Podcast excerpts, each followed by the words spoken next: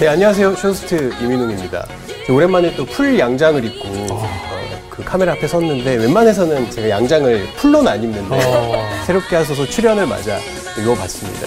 그 많은 분들이 특별히 권사님들이 굉장히 좋아하시는 새롭게 하소서, 그다음에 해외 동포 크리스찬들이 굉장히 사랑하는 새롭게 하소서에 출연하게 됐는데, 일단 오랜만에 간단히 좀 소개를 해드리면 새롭게 하소서에 또 입을 맡고 있는, 입과 머리를 맡고 있는 주영훈 씨, 간단하게 소개 한번.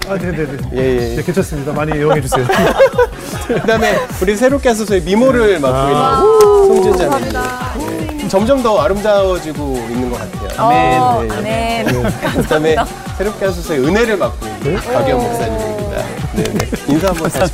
네, 안녕하세요. 부끄러워요. 네. 우리 팔릴 건데. 네, 그러니까요. 네. 저도 굉장히 애청자로서 나오게 돼서 굉장히 영광이고요. 제가 82년생 42살인데 여기까지 이끌어 오신 하나님에 대해서 담담하게 얘기할 수 있어서 굉장히 영광입니다. 시작부터 끝까지 하나님 함께 하실 거를 믿어 의심치 않으면서 한번 은혜롭게 시작해 보도록 하겠습니다. 감사합니다. 예. 와우. 자, 오늘 새롭게 하소서 특별하게 문을 열었습니다. 네. 정말 쇼호스트계의 원탑이죠. 네. 제일 미남 쇼호스트 이민웅 형제 모셨습니다. 안녕하세요. 반갑습니다. 네. 반갑습니다. 네. 아니, 얼마나 영향력이 센지 출연하시는데 이렇게 저는 깜짝 놀란 게 응원하러 오신 분들이 더 유명한 사람들이 나왔어요. 응원하러 온 사람. 그리고 저희가 출연해달라고 그렇게 섭외했을 때 안 나오던 사람들이 응원하러 나왔어요. 우리 형제를 응원하기 위해서. 출연자를 응원하러 와서 저렇게 앉아 계신 모습도 참. 야, 그러니까요. 어떤 관계예요? 믿음의 형제들이고, 뭐 지은이도 마찬가지지만 지은 자매랑 기리 형제는 베이직 교회 같이. 형, 네, 저도 집사님도 마찬가지고 같은 교회고, 위는 또 기리 통해서 같이 알게 됐는데 뭐 같이 교제하게 된 지는 꽤 오래됐어요. 그러니까요. 아니, 저희가 사실 좀 우리 위 형제님은 뭐 출연도 하셨었지만 김기리 형제는 그렇게 저희가 섭외했는데 안 나오겠다 그러더니 여기 그냥 방청으로 왔어요. 전 더 놀란 것이 녹화 전에 오해받을 수 있는 남자 둘이 이렇게 쓱 손을 잡고 쏙 나가더니 구석에서 오늘 방송에서 기도를 하시는 모습을 보고 저 이거 뭐지? 깜짝 놀랐어요. 이 목사는 기도 안 하시거든요. 박 목사는 방송할 때 목소리 안 하시는데. 아니, 그래가지고 제가 가시는 거 보고 저도 이러면 안 되겠다 싶어가지고 아까 기도 좀 하고 왔습니다. 솔직하게 말씀드립니다. 아, 오늘 반갑습니다. 한번 모시고 싶었는데 오프닝에 이렇게 새롭게 하소서 약간 상품처럼 소개했잖아요. 좀 색다르죠? 네, 또 보고 싶더라고요. 이렇게 새롭게 하소서를 보고 싶게 만드는 이런. 그러니까요. 뭔가 오늘 또 이렇게 나서서 호스트를 해주셨으니까 구독자 수가 더 올라가지 않을까요? 그렇죠. 네, 그런 기대를 해봅니다. 저를 좋아하시는 분들은 보통 이렇게 45세 이상의 저희도 거의 그쪽이에요. 네, 그래서 좋다. 좀 더 시너지가 날 수 있지 않을까. 그럼요. 지금 TV 보시는 많은 우리 주부님들 그냥 보고 있지만 마시고 꼭 구독 부탁드리겠습니다. 주부님들은 쇼핑에서만 하는 거, 우리 권사님들, 집사님들. 집사님들, 권사님들. 권사님들, 우리 믿음의 자매님들. 자매님들. 구독을. 저희 엄마도 자꾸 구독 안 하고 보기만 하더라고요. 어쩐지 영상이 100만 넘는 게 많은데 구독자가 아직도 100만이 안 돼. 그러니까요. 그래서 그러셨구나. 그러니까 혹시 또 우리 그 자매님들 높아짐에 말씀드리는데 돈 드는 건지 알까봐. 근데 구독은 돈이 안 드는 거니까. 그래요. 꼭 한번 눌러주세요. 네, 눌러주세요. 잘하신다. 역시 이거, 너무 친절하고 따뜻하게 설명을 잘해주시네요. 이렇게 해야 되는데, 우리가 그걸 못했네. 아니, 어때요? 교회에서 이제 같은 청년부로서 같이 또 새벽 예배도 같이 드리고 하니까 우리 민웅 형제 가까이서 많이 뵙잖아요. 어떤 분이에요? 좀 소개 좀 해주세요. 사실 베이직 교회는 공식 청년부가 없는 교회인데 저희가 아침 예배 때 자주 모이는 청년들이 비공식 청년부가 있어요. 근데 그 안에서 정말 리더의 역할을 너무 잘해주고 있고, 그러니까 성경을 너무 입체적으로 보시는 분이에요. 그래서 성경에 대해서 항상 스토리텔러처럼 할머니처럼 막 이런 인물들이 이러고 이랬다. 그래요? 그게 너무 신기하지 않니? 뭐 이렇게 이야기를 해주신다거나 성경을 잘 모르시는 분들한테 설명도 해주시고, 저희가 이렇게 단체로 움직이다 보니까 서로 의견도 다양하고 한데 그걸 너무 보기 좋게 하나로 만들어주세요. 항상. 그래서 너무 리더의 역할을 잘해주시는 성경을 사랑하는 청년이다, 이렇게 말씀드렸습니다. 그렇게 좋은데 왜 안 사귀었어요? 띠로리. 많은 교회 청년들의 의문이에요. 아, 그렇죠. 믿음은 다 좋지만 맞아. 딱히 이렇게 사귀는 거는 또 더한 사랑이 필요하더라고요. 아, 그래요? 믿음은 다 이제 더한 사랑, 더한 사랑이 필요한 거예요? 한 단계 높은 사랑이 필요한 것 같아요. 근데 오늘 그 사전 인터뷰를 보니까 우리 민웅 형제가 나는 늘 새벽에 집에 들어가던 사람이었는데 이제 내가 새벽 기도를 가기 시작했다. 뭐 이런 간증을 해주셨는데 맞아요. 새벽까지 뭐 하다가 새벽에 들어가셨어요? 저희 교회가 알다시피 굉장히 강남 한문 복판에 있잖아요. 네네. 그래서 저도 이제 뭐 아침 예배 끝나고 집에 가다 보면은 클럽 네. 엄청 많고 아직도 줄 서 있고 신사동 쪽에 제가 뭐 늘 그랬었거든요. 아, 새벽까지 허랑방탕하게 죄의 종로로 타면서 그렇게 살았었는데 저는 새벽 예배 가는 사람들 되게 막 바보 같다고 해야 되나 그렇게 느꼈었거든요. 이제 회심하기 전에는. 근데 이제 지금은 제가 아침 예배 나오고 안타까워하는 그런 마음을 느끼고 아 나도 진짜 많이 변했다 생각을 하죠. 그럼 아침에 이렇게 새벽기도 가면서 진짜 클럽에서 이렇게 나오는 친구를 보면 아무 감정이 없. 나도 가보고 싶다 이런 거? 그러니까 물 좋다 뭐 이런 좀. 그러니까 이게 저는 하도 깊이. 그 허랑방탕했어서 미련이 별로 없어요. 그게 너무 감사해요. 아, 예. 그냥 지금은 나도 많이 놀았는데 미련이 계속 남던데. 아 그래요? 나 지금도 계속 궁금하던데. 아 근데 저는 미련이 그렇게 안 남는 게 감사한 것 같아요. 아 그래요. 싫고 막. 예. 그러네요. 정말 확 달라지니? 네. 예. 하나님께서 어떻게 우리 민웅 형제의 인생에 깊게 관여하셔서 이렇게 정말 예전과 다른 크리스찬으로서의 삶을 살게 하셨는지 오늘 그 이야기를 나눌게요. 네. 그러니까 비포와 애프터가 확실히 다른 뭐 경계가 있었을 거 아니에요. 맞아요, 맞아요. 그럼 이제 비포 얘기를 한번 해보자고요. 네네네. 어떻게 살아셨어요? 저는 이게 모태 신앙이었어요. 네네. 저희 엄마가 엄청난 권사님이시고 지금 네네. 그다음에 뭐 저희 엄마 때문에 저희 아버지도 저희도 다. 믿음의 길 가고 있는데 어렸을 때는 그냥 모태신앙이니까 딱히 하나님에 대해서 잘 몰랐고 그냥 학원 다니듯이 그렇게 교회를 좀 다니다가 그 대학을 저희 집이 광양이거든요 전라도. 아, 근데 대학을 서울로 오면서 당연히 안 다니게 되잖아요. 막 놀고 술 먹고 막 그렇게 지내다가 제가 건대 의상학과를 나왔거든요. 아, 예. 네, 그래서 이제 LG 패션, 지금 LF인데 그 당시에는 LG 패션 디자이너로 있다가 쇼호스트를 돼야겠다고 결심을 했어요. 왜요? 의상을 했는데 왜? 그냥 제가 그 전에 방송을 살짝 경험한 게 있었는데 디자이너를 하니까 이게 아시다시피 굉장히 끼도 많고 막 나서기도 좋아하고 막 이것도 이거 좋아하고 하는데 답답한 거예요. 뭔가 방송을 하고 싶었어요. 원래 그럼 대학 의상학과 진학한 이유는 옷을 좋아했어요? 옷을 좋아했다기보다는 그때도 하나님한테 감사한 건데 이것도 제가 이제 광양에서 고등학교를 나왔잖아요. 근데 그런 시골 아이들의 최고의 목표는 서울로 가자예요. 그렇죠, 인서울. 공부를 해서 서울로 가자인데 제가 공부를 그렇게 막 잘하는 편이었는데. 진짜 수능을 잘 보면은 좀 좋은 대학교 신방과를 갈 수 있었고 수능을 못 보면은 이제 다른 대안이 의상학과를 가자였어요. 왜냐면은 되게 옛날이었는데도 가면 재밌을 것 같은 거예요. 옷도 좋아하고. 근데 뭐 다행인지 불행인지 수능을 좀 못 봐가지고 건대 의상학과 그때 당시 특차가 있었거든요. 한번 그냥 합격하면은 낙장 구립인 제도. 그냥 한번 그냥 넣어가지고 되면 끝인 거. 근데 재수는 절대 하기 싫고 그래갖고 그냥 의사학과 내가지고 됐어요. 그래서 그냥 다니다가 아무튼 디자이너를 하는데 너무 방송을 하고 싶어서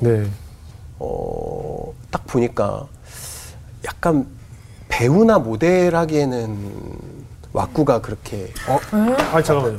그 왁구 갖고 지금 그렇게 얘기하시는 거예요? 지금 많이 그러니까요. 완성된 왁구예요. 아니 이 정도를 갖고 지금 배우하기에 무조건 겸손하셨네요. 그러니까 본인이 느끼기에 내 느끼는 어떤 나의 수준이 있잖아요. 본인이 느끼는 게 또 다르죠. 그래서 그때 당시에는 홈쇼핑이 그렇게 메이저가 아니에요. 지금 홈쇼핑은 다 알지만 그렇죠.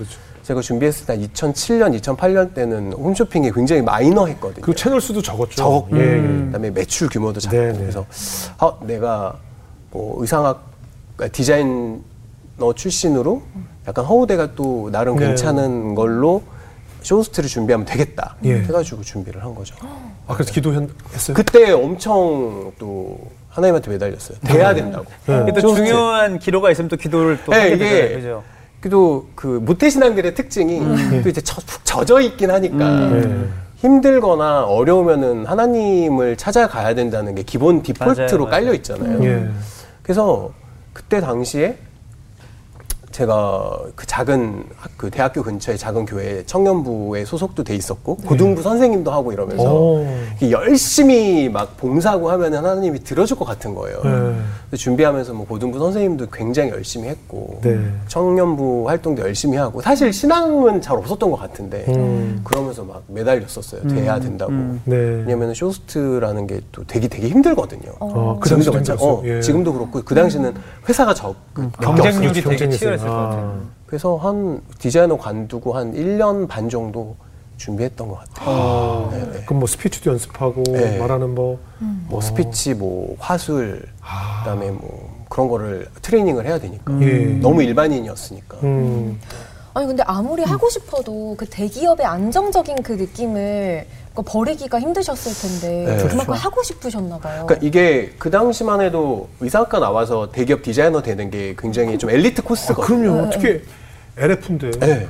뭐 부모님들도 많이 좋아하고. 구씨 건데 그거 가해줘. 맞아요. 네. 근데 제가 27대 그만뒀거든요, 회사를. 한 2년 반을 다녔어요. 예, 남성복 진짜 디자인으로. 일찍 대기업 들어간 거예요. 그렇죠. 네, 일찍 그렇죠. 입사도 잘 되신 건데. 진짜. 빨리 됐는데 그때는 뭐 하나님이랑 별개로 내가 제일 잘하고 싶은 일을 하는 게 맞을 것 같았어요. 근데 나한테 여러 가지 재능이 있는데 네. 이거를 막 효과적으로 쓸 수 있는 일이 아니라는 생각이 드는 거예요. 디자이너가. 그래서 계속 고민을 했던 것 같아요. 그래서 사실은 그만두고 30살 되기 전까지 준비를 해보고 안 되면 네. 다시 디자이너를 하자 이런 마음으로 그만뒀어요. 그래서 사표 내고 그다음에 그냥 아카데미 들어가서 준비를 했어요. 그게 한 2007년, 8년 이 정도였던 것 같아요. 근데 그분이 무슨 방송의 맛을 조금 보셨길래 이게 제 대학교 때 지금 돌아가신 신해철 선배님이 사회를 본 예. 엠넷에서 하는 도전 서바이벌 스카우트라는 프로그램이 있었어요. 기억하시는 분들도 있을 텐데. 본 것 같아요. 이게 우리나라 최초의 서바이벌 프로그램이에요. 예. 이게 뭐냐면 대학생들 중에 디자인 전공하는 사람 6명, 예. 연출 전공하는 사람 6명, 그다음에 MC 하는 애들 6명을 뽑아요. 그럼 18명이 되잖아요. 네네. 걔네들을 팀을 모아가지고 예. 계속 미션을 주면서 떨어뜨리는 거예요. 그래서 뭐 예를 들어 첫 번째 미션은 한 팀에 디자이너 2명, 연출 2명, MC 2명이잖아요. 네. 뭐 어디 호텔 수영장에서 런칭 파티를 기획해라. 그리고 뭐 그거를 막 24시간 안에 잠 못 자고 해가지고 막 탈락시키고, 그다음에 뭐 막 이간질 시키고 이런 거 있잖아요. 뭐 저 누나가 떨어져야 될 것 같아요, 막 이런 거. 그러다가 제가 최종까지 올라간 거예요. 네. 그때 당시 상금이 3,000만 원이었어요. 근데 지금 한 15년 전이니까 굉장히 큰 돈이죠. 근데 제가 2등을, 저는 제 이름을 건 패션쇼를 해야 되는 게 미션이었고 네. 또 같이 올라간 형은 MC여가지고 토크쇼를 했고 네. 2개 올라가서 저는 떨어지고 네. 그 형이 됐거든요. 근데 이제 그때 제가 막 합숙하고 방송을 하면서 그때 맛을 느꼈구나. 그 다음에 같이 MC 하던 저는 디자이너였지만 네. MC 하던 애들 중에 쇼호스트 준비하는 애들이 몇 명 있었어요. 그러니까 이제 걔네들이 막 되고 하는 걸 보면서 아 나도 저거 하면 잘 되겠다 이런 생각을 했었죠. 근데 쇼호스트가 됐다고 해서 지금 저렇게 전부터 이게 큰 쇼호스트계 유명하신 분은 아니었을 거예요. 맞아요. 네. 어떻게 갑자기 확 유명해지셨어요? 저 처음에 현대홈쇼핑 있을 때는 사실은 뭐 아주 보잘것없었고 한 2년 반 정도 됐을 때 CJ에서 스카우트 제의가 들어왔어요. 예. 패션을 제가 많이 하고 그러니까. 근데 그때부터 CJ 옮겨서부터 엄청나게 이렇게 라이징이 됐어요. 그렇죠. 그래서 정말 많이 뵀어요. 예. 저 너무 감사한 거 신기하고. 네. 그래서 이제 2014년에 최하정 누나랑 라디오를 맞아요. 처음에 게스트 나갔는데 우리 그때 거기서 뵀죠? 거기서 한번 뵌 것 같아요. 맞죠. 최하정 라디오에서 봤어요. 맞아요. 라디오에서 그냥 게스트로 나갔다. 맞아요. 재밌어가지고 동전 네. 선배랑 또 한 8년, 9년을 했어요. 그 프로를. 오래 하셨다. 그러면서 2015년에 뭐 저는 진짜 아무것도 아니었는데 라디오스타 섭외가 왔어요. 근데 그때 라디오스타는 또 2015년에는 되게 정말 뜨거울 때잖아요. 사람들이 많이 뜨죠. 그렇게 섭외 들어와서 여러 가지 프로그램 나가고 막 회사에서도 엄청나게 이렇게 확 갑자기 라이징이 막 됐어요. 예. 그 당시가 또 홈쇼핑이 엄청 잘 되던 시기라서 그렇죠, 그렇죠. 저도 덩달아 같이 좀 잘 됐던 것 같아요. 태극기 난료로 사건은 뭐예요? 태극기 난료로? 그게 네. 유튜브에 보면은 네. 조회수가 어떤 영상 막 1,500만 뷰 같은 게 있어요. 네. 그게 뭐냐면 제가 어렸을 때인데 이제 완전 신입일 때인데 네네. 그 재고가 많잖아요, 홈쇼핑에. 그렇죠, 그렇죠. 네. 악성 재고가 있어요. 막 네네네. 팔아도 안 팔리는 것들. 근데 그런 것들을 새벽 2시 이럴 때 신입들이 나와서 네. 팔거든요. 그냥 새벽에? 새벽 2시에. 네. 아무도 안 볼 때 팔고 그때 팔려요? 팔려요. 그러니까 그때 우리의 전략은 잠만 안 자면 팔린다. 사람들이 잠만 안 재우면. 예. 그래서 막 이상한 드립도 치고 막 춤도 추고 막 이런 거였는데 저도 너무 졸리고 막 할 말도 생각 안 나고 악성 재고니까 네네. 얼마나 옷도 이상해요. 네. 근데 이게 뭐라도 해야 돼요, 일단. 근데 이렇게 막 옷을 흔들면 태극기 같잖아요. 근데 그때 당시 제가 미는 유행어 그 성대모사가 현숙 선배님 성대모사 중에 네네. 얘들아 돈 들어왔나 봐라 효녀 가수 현숙입니다 막 이런 거 그런 걸 하던 데는 태극기를 이렇게 태극기 같아서 태극기 힘차게 날려라 뭐 이런 노래가 있었어요. 예, 예, 있어요. 이런 거에서 막 빵 터지고 또 어떤 여름 블라우스인데 이렇게 여기도 파져 있고 암홀도 크고 등에도 구멍이 파져 있어요. 시원하라고. 여성 제품. 근데 제가 그거를 진짜 공부하려고 악성이네요. 공부하려고 상품평을 봤는데 제일 인기 좋은 상품평이 옷을 받았는데 머리를 어디에 넣어야 될지 모르겠어. 그치. 그래서 구멍이 5개나 되니까. 요것도 이쁘다. 잘 흔드시네요. 태극기 힘차게 날려라. 뒤에 구멍이 있거든요. 이거 되게 미정씨 좋아하잖아요. 이런 거. 아니 어떤 사람은 여기에 머리를 넣어요. 그래가지고 옷이 이상하게 나왔다. 괜찮아졌어요? 땀 좀 때려줘. 가서.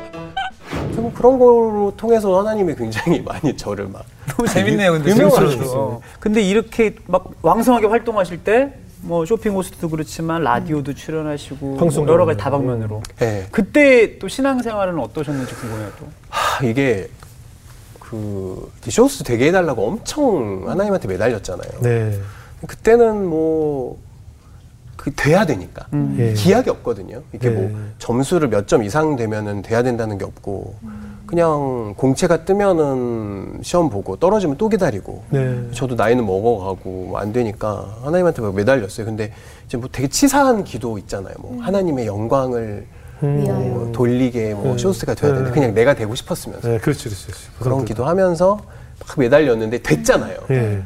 되고 나서 되게 금방 인기가 있어지고 돈도 되게 많이 금방 많이 벌었고 하니까 이게 마음이 또 너무 완악해지는 거예요. 그래서 그 전에는 뭐 하나님 말씀대로 살아야 될 것 같고 쇼호스트 되려면 이런 마음이었는데 딱 되고 나니까 너무 내 마음대로 살고 싶은 거예요. 내 인생의 주인은 나다. 성경이랑 정반대되는 마음. 사탄이 우리한테 주는 마음 있잖아요. 네 마음대로 해도 된다. 네 인생의 주인은 너고. 그래, 그러고 너무 그냥 그 전에 억눌려 있던 것들 막 표출하고 싶으니까 막 너무 술 많이 먹고 클럽 다니고 허랑방탕하게 막 살고 그랬어요. 그러니까 점점 멀어지더라고요. 그래서 저는 느낀 게 이게 내가 그런 마음이 있으니까 교회가 너무 싫어지는 거예요. 내가 어두움이니까. 마치 불을 켜면 바퀴벌레들이 다 도망가듯이 제가 너무 교회가 막 싫어지는 거예요. 그래서 점점 교회 안 다니기 시작하고 더 이렇게 죄 종로로 타면서 갔는데 정말 신기한 거는 하나님이 그냥 내버려 두신 거겠죠. 그런데도 일이 잘 되니까 계속 그런 마음이었어요. 하나님이 없어도 되나 보다. 하나님 없어도 내가 열심히 하니까 이게 되네. 내가 열심히 하니까 이렇게 뭐 돈도 많이 벌고 인기도 생기고 사람들이 다 날 너무 좋아해 주니까 그렇게 완전히 이렇게 됐어요. 그럼 이렇게 살아오시다가 어느 순간에 갑자기 내가 뭔가 잘못되고 있구나라고 느꼈던 순간이 있었을까요? 그러다가 이제 코로나가 2019년 12월에 시작됐잖아요. 20년부터 퍼졌죠. 20년부터. 근데 그때 갑자기 몸이 아팠어요. 그러니까 되게 알 수 없는 아랫배의 어떤 통증이랑 네. 그다음에 약간 회음부라 그래야 되나? 예, 예. 이 아래쪽에 예, 네. 그런 게 있어서 병원을 갔는데 네. 뭐 아무리 검사를 해도 뭐 원인이 없어요? 원인이 없는 거예요. 저는 전립선 쪽 이상일 거라고 생각하고 진짜 여러 가지 뭐 병원 다 다녀봤는데 검사도 해봤는데도 없어요. 별로 뭐 딱히 그런 네. 근데 진짜 너무 아팠어요.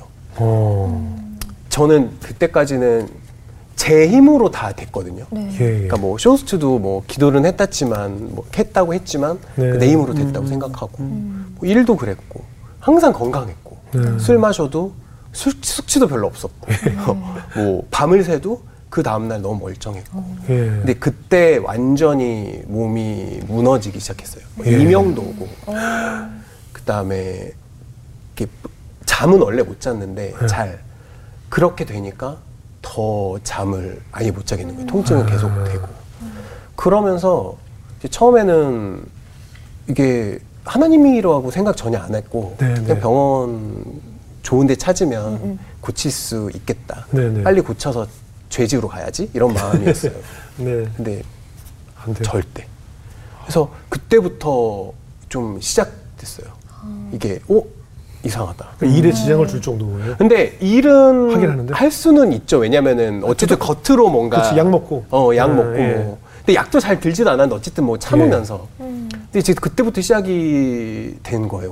예. 그런 아픔이. 예. 내 힘으로 될 수 없는 뭔가가 내 인생에 처음으로 생겼어요. 그래서 이제 그때부터 뭔가 잘못됐다. 인생의 브레이크가 처음 걸렸어요. 2020년. 그럼 그렇게 힘들 때 좀 주변에 도움을 요청하거나 그러진 않았어요?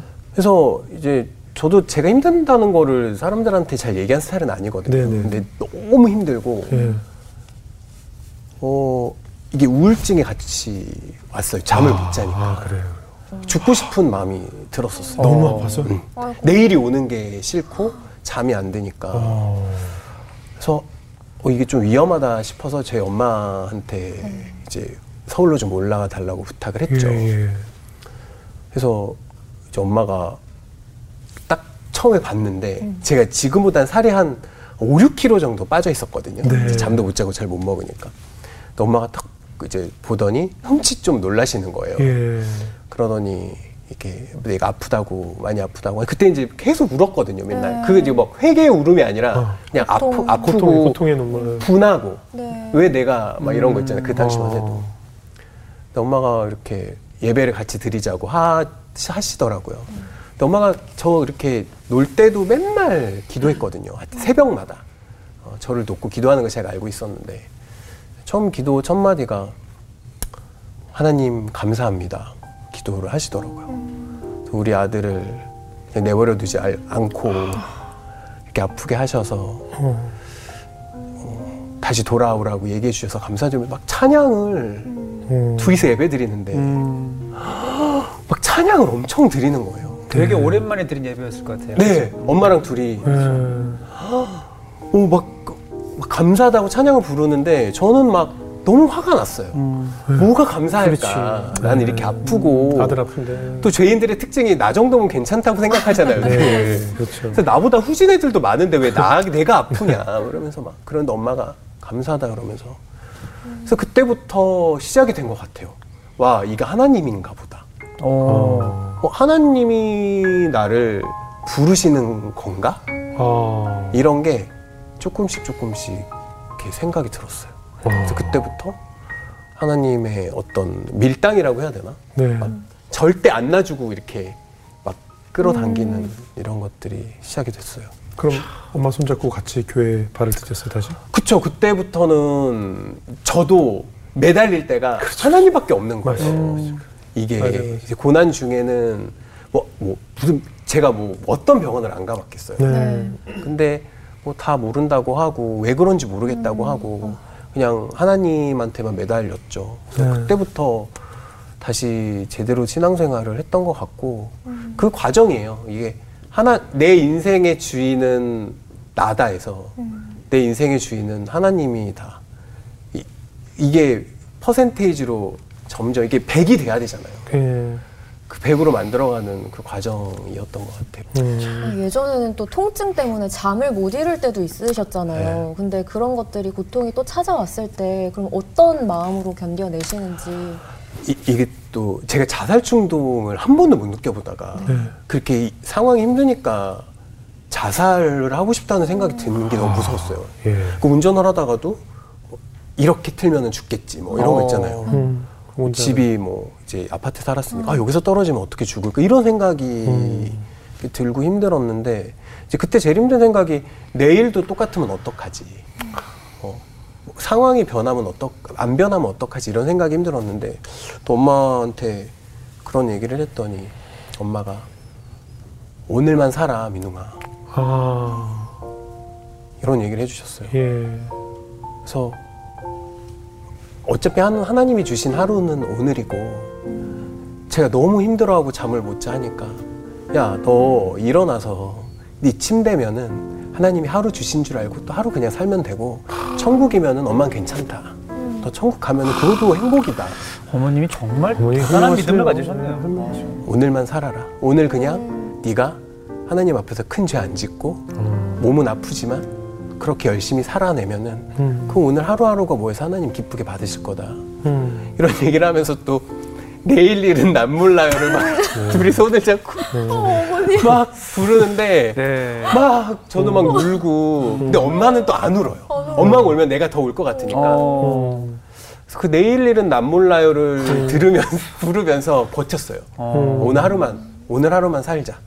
오늘 하루 살면 또 내일. 그러면서 이제 성경을 읽으면서 매일 아침마다 선하신 하나님을 기대하고 또 오늘은 너무 힘들지만 내일 또 새롭게 하루를 주실 하나님을 또 기대하고 그러면서 하루하루 버텼던 것 같아요. 근데 진짜 감사한 거는 그렇게 몸이 아팠지만은 또 일은 엄청 잘 되고 네. 또 불러주는 데도 많고 해서 와 하나님 진짜 대단하시다 이런 생각이 들어서 그럼 또 내가 엄마한테 불평을 해요. 아, 나 몸은 아픈데 일은 너무 많고 그러면 또 설거지하면서 야, 너 몸도 아픈데 일까지 없으면 어떻게 되겠니? 가서 해. 감사함으로. 맨날 불평하면은 감사함으로 받으면 버릴 것이 없다. 내일 일은 남몰라. 오늘만 살아라. 그래서 엄마랑도 이제 알았던 게 엄마는 우울증을 한번 심하게 겪으셨더라고요. 아, 그래요? 저 중학교 때. 그때 좀 심하게 앓으셨는데 그때 엄마도 그렇게 버티셨다고. 엄마도 경험을 통한 말씀이셨군요. 자살 충동이 있고 했는데 그때 딱 오늘만 살자라는 생각으로 하루하루 버텼대요. 그래서 저는 신앙의 선배가 엄마고 엄마의 기도로 여기까지 오지 않았나.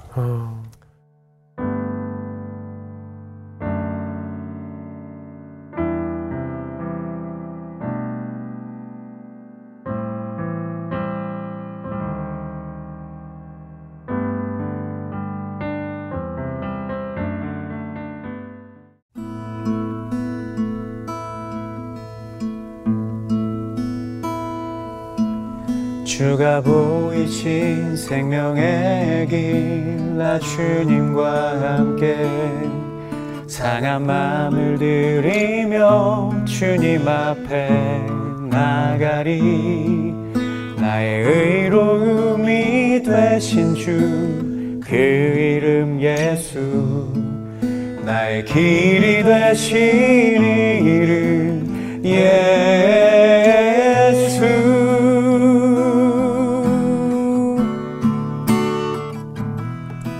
나의 길 오직 그가 하시다니 나를 단련하신 후에 내가 정금같이 날아오리라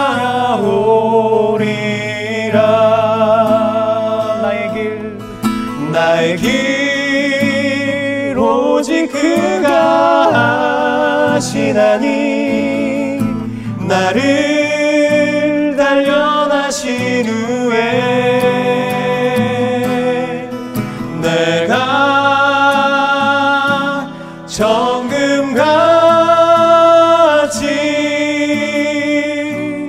나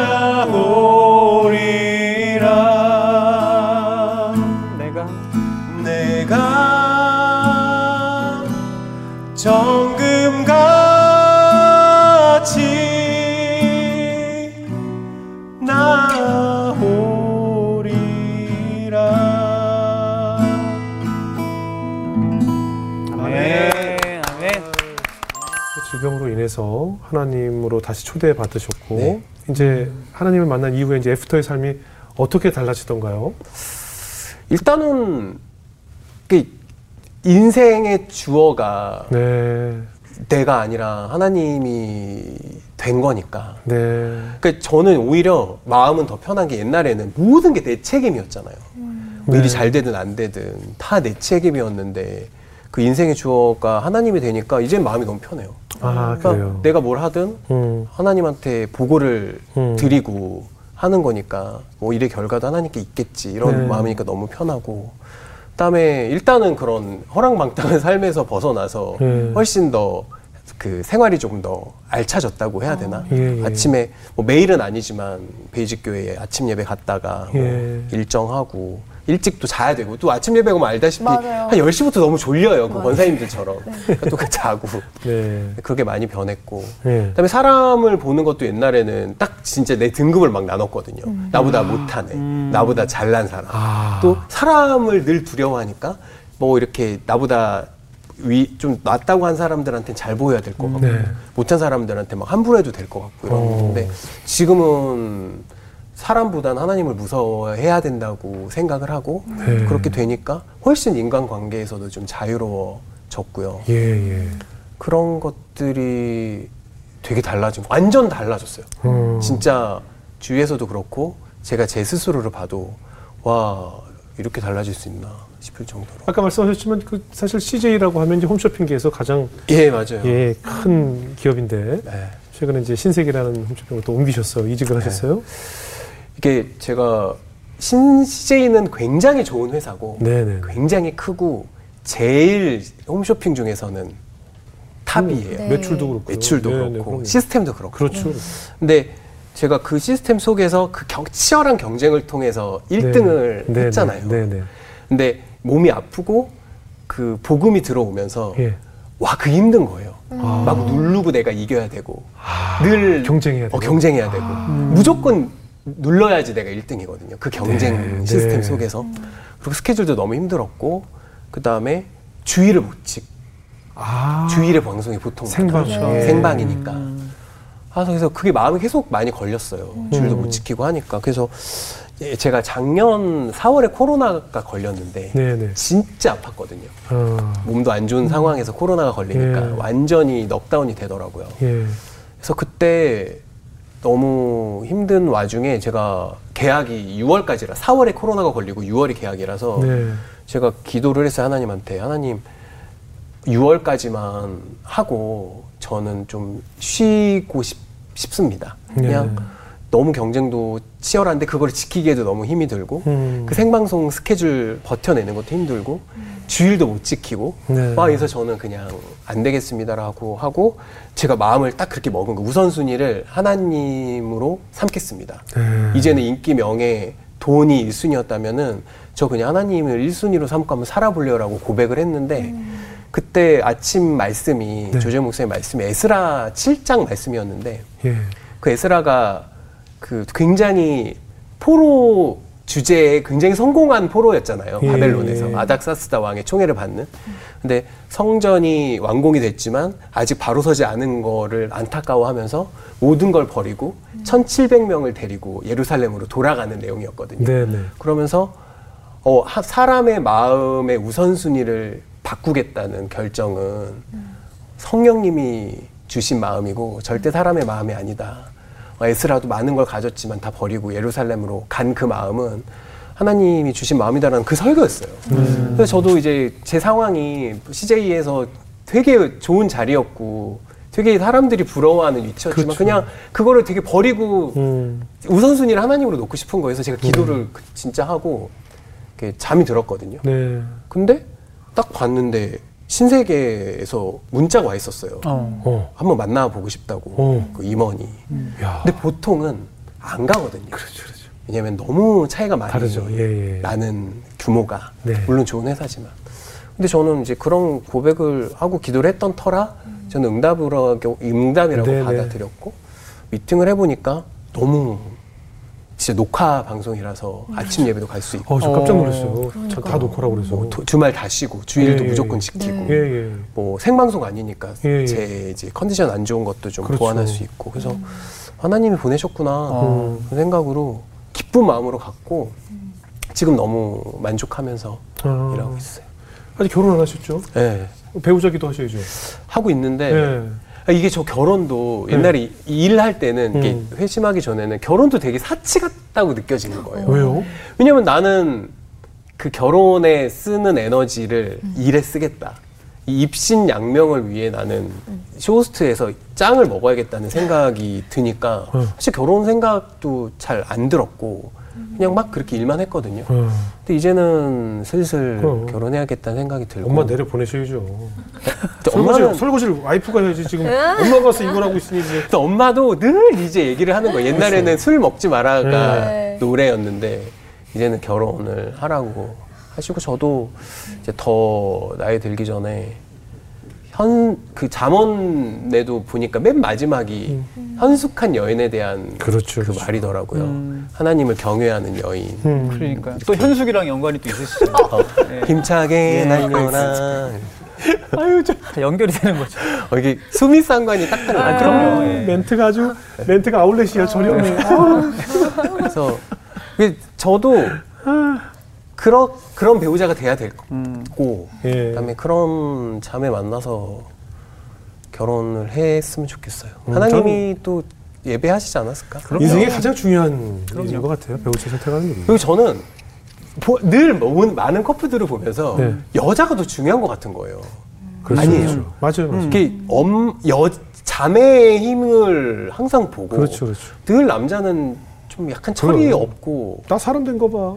그러니까 이렇게 늘 뭔가 이렇게 부족하고 저만 봐도. 그래서 그래야겠다는 생각이 좀 어떤 들어서. 배우자를 혹시 또 이 방송 보시는 분 중에 저 민웅 형제 우리 딸이랑 너무 잘 어울려 이럴 수도 있고. 그래서 우리끼리 맨날 장난치는 게 막 기도하면은 갑자기 아침에 똑똑똑 문 두드리고 응답 받으러 왔습니다 이렇게 잠에 온다고 집에 그래서 우리끼리 막 장난하는데. 근데 지금 이제 말씀을 들어보니까 기준이 일단 신앙적으로 저는 믿음의 코드가 너무 중요하고. 저는 왜냐면은 너무 그런 외모 위주의 것들이 허망한다는 거를 많이 아니까. 외모 위주의 것들이? 외모 위주의 어떤 기준이. 기준이 이게 뭔가 이렇게 허무하잖아요. 저는 오히려 머릿속이 그려지는데요. 누구야? 그러니까 교회에 보면은 청년들 중에 진짜 권사님 같은 신앙의 청년들이 있어요. 연예일 있잖아. 오히려 잘 맞을 것 같아. 연예일 했네. 연예일. 전화해봤지. 연예일 있네. 연예일. 여기가 항상 마무리.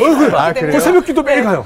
그래요. 매일 말씀만 읽어요. 권사님 같은 너무 이쁜 청년들은 잘 맞을 것 같아. 키도 지은이보다 좀 크고. 그리고 찬양 내일 일은 난 몰라 이런 거 좋아하는. 옛날 찬양 좋아해. 내일 일은 난 몰라 엄청 좋아해.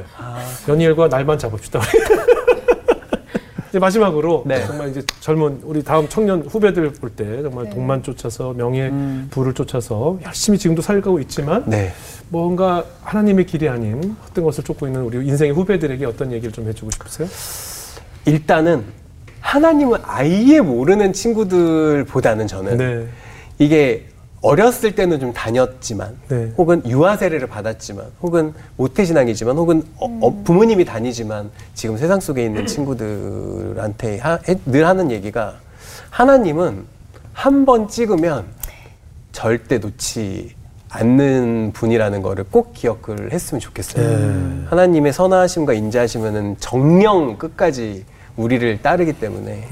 그리고 그 친구들이랑 얘기해보면 늘 마음 한구석에 그게 있더라고요.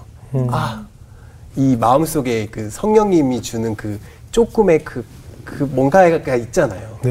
그런 거를 가지고 있다면 더 늦기 전에 형처럼 한구탱이 세게 맞고 돌아오지 말고 그냥 조금의 사인이 있을 때 하나님한테 돌아오는 게 더 좋지 않을까 싶고. 옛날 세상 친구들은 저한테 그래요. 왜 무슨 재미로 사니에요.